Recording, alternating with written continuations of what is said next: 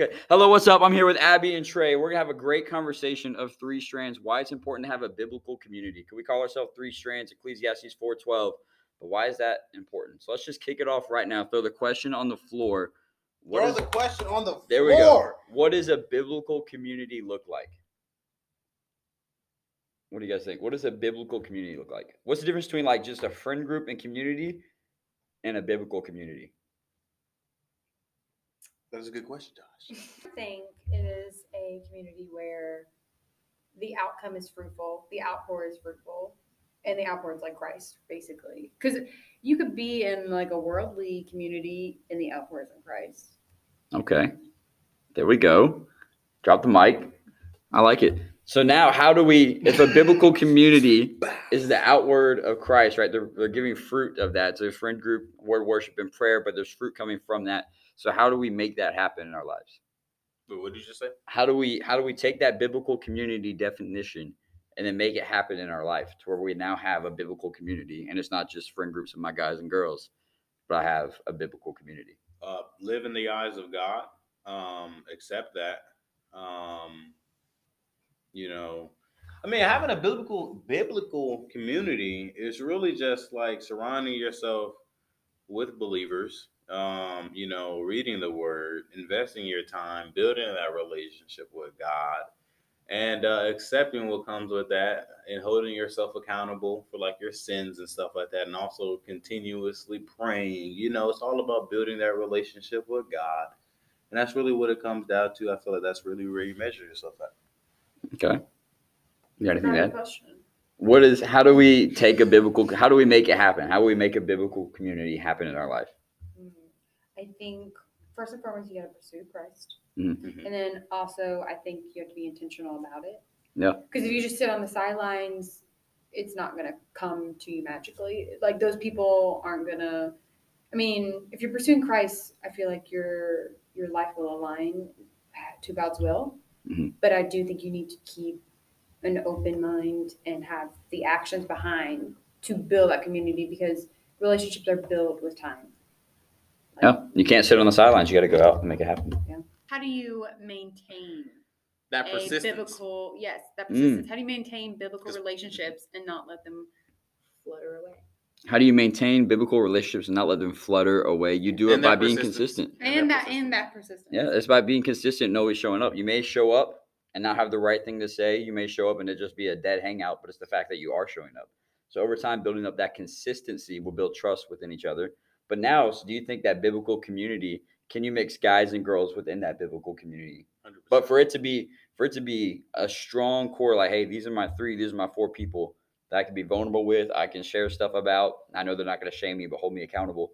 Should guys and girls be mixed into that, or should you have your set, like I got my guys and you got your girls, or should they be? Do you think it's healthy for it to be intertwined? Uh, it has to be intertwined because just based off your gender doesn't mean that you didn't live through a specific, you know, life event. Like I was abused as a kid, and so if I talk to another who was abused and she's a female, she's not gonna look at me because I'm a man different. That I'm gonna understand her mm-hmm. perspective different because I went through that. So me, it could be situational depending on the topic we're talking about. But I feel like in most regards, you should never separate yourself based off gender because then you're kind of separating yourself between possible people that could help you heal your trauma. So if Okay. you kind of distance yourself and separate yourself, like, hey, you know what? You know what I'm saying? Like, I'm not, I'm not going to tackle this. You feel me? I'm just going to isolate. You know, you're never going to accomplish anything with that. You feel me? You got to have that community on your back. So then, where draws the line between? Because you have your normal community hangouts. right? Guys and girls were hanging out, eating food, sharing a little bit. May not going too in depth, but sharing maybe a little bit about your life. So where draws that line? Say, hey, now this is getting a little too deep. I need a group of just guys, or I need a group of just girls. What do you think, Abby? where the line is drawn where's that? Yeah, where's that line? Say, hey, now this is something I should just be sharing with just my girls or just my guys. i think personal stuff personal struggle struggles and i don't know because i mean you can hang out and do life with all your people but your core people that you are pouring into and, and you're just edifying each other and like really like being with each other they got to be the same gender just Mhm. because with certain temptations you're confessing or just general life things, I, I don't think spiritually it's healthy to like intermingle Mhm. that. Depending on what that line is, and it's hard because there's not like a set concrete like, hey, this is a yes, this is a no, this facts. is guys, this is girls. Because it, it- exactly Yeah. like that. I mean, there's certain things that Certain things. it depends yeah. on the person Yeah. because you could really grow and learn and heal with each other. There's a lot of factors that go into it. Yeah. Yep. That's good. That's good. So now, if we know what a biblical community looks like, we know how to make it happen, and we know kind of where that line somewhat is in the sand of, hey, this is what I should share with my guys, this is what I should share with my girls, and also why it's healthy to intertwine. Why is it important now for that to be our main priority of people in our life or influence versus just, oh, hey, they're just friends. They're they're my school friends, they're my church friends, they're my neighborhood friends, whatever it is why should we prioritize that biblical community over any other friend group? I mean, because if you're not prioritizing, you're kind of just being a part-time Christian at that point. You know what I'm saying? Like, if you, uh I mean, okay, can you repeat the question so I can make sure I answer this correctly? So why should we prioritize a biblical community over just a normal friend group? Yeah. So you wanna, you know, if you want to base your life off of, you know, God's plan and what He has set out for you, you have to make that sacrifice to not live within the world, the concept of the world.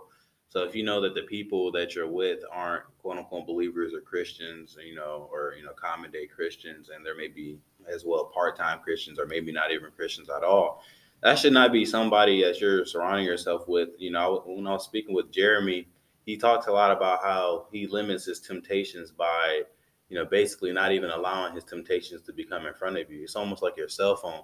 If you never allow that temptation to be in front of you, you're probably not going to be inclined for that temptation. Yeah. If that makes sense. Yep. So I feel like that makes sense for prioritizing. If you're prioritizing God, you're not going to want sin and other world factors to come in between that relationship. So of course you should surround yourself with other people who have those same values. So that way, therefore, it should be easier for you to live your life since therefore that temptation isn't there.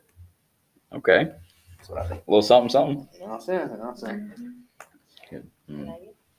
I think that the world is very lonely. And Yeah. I think, I mean, we all know that, like, the world, you're seeking all these, like, desires and pleasures and feelings and all this stuff. And Mm-hmm. every worldly re- relationship I've had, it is just, at some level, you're empty after Yeah. hanging out with them. It's not, you're not being spiritually fed.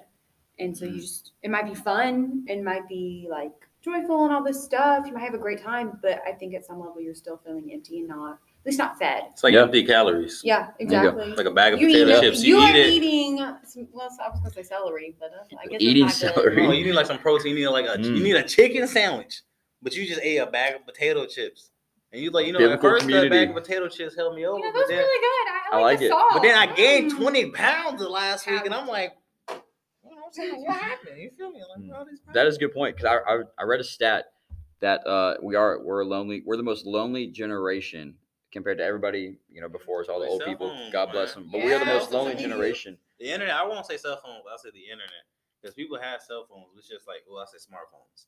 Smartphones specifically. Social media, I think. But that's what I'm saying, like smartphones. Because like you could always get your little Slack on out and be like, oh, I'm gonna text the gang real quick. But like Yeah. you with a smartphone, you, can do a thousand kill things. a lot of Yeah. time with it. if I wanna, you know what I'm saying? If I wanna order a Josh off the internet, I mean I'm I'm rare so good.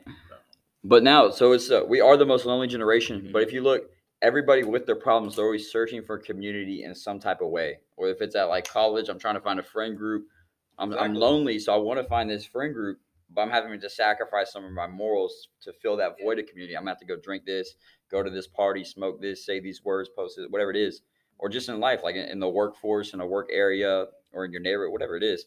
You're searching for some type of voided community, but where you fill that from, that void, is it going to be a biblical community? Are you going to sacrifice some things to fill that voided community? Uh, with you know, hanging out with the wrong group of friends may not be the best thing for you.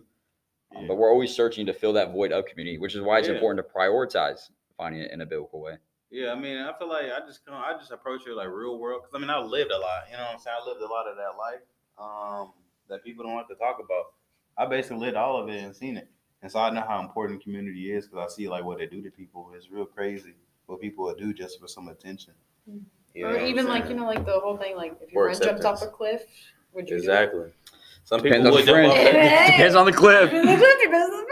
Feel a two foot cliff, man. I'm jumping up that. Wee-wee. Peace out. Peace, love, and happiness. Biblical community. It's good for You you. know what I'm saying?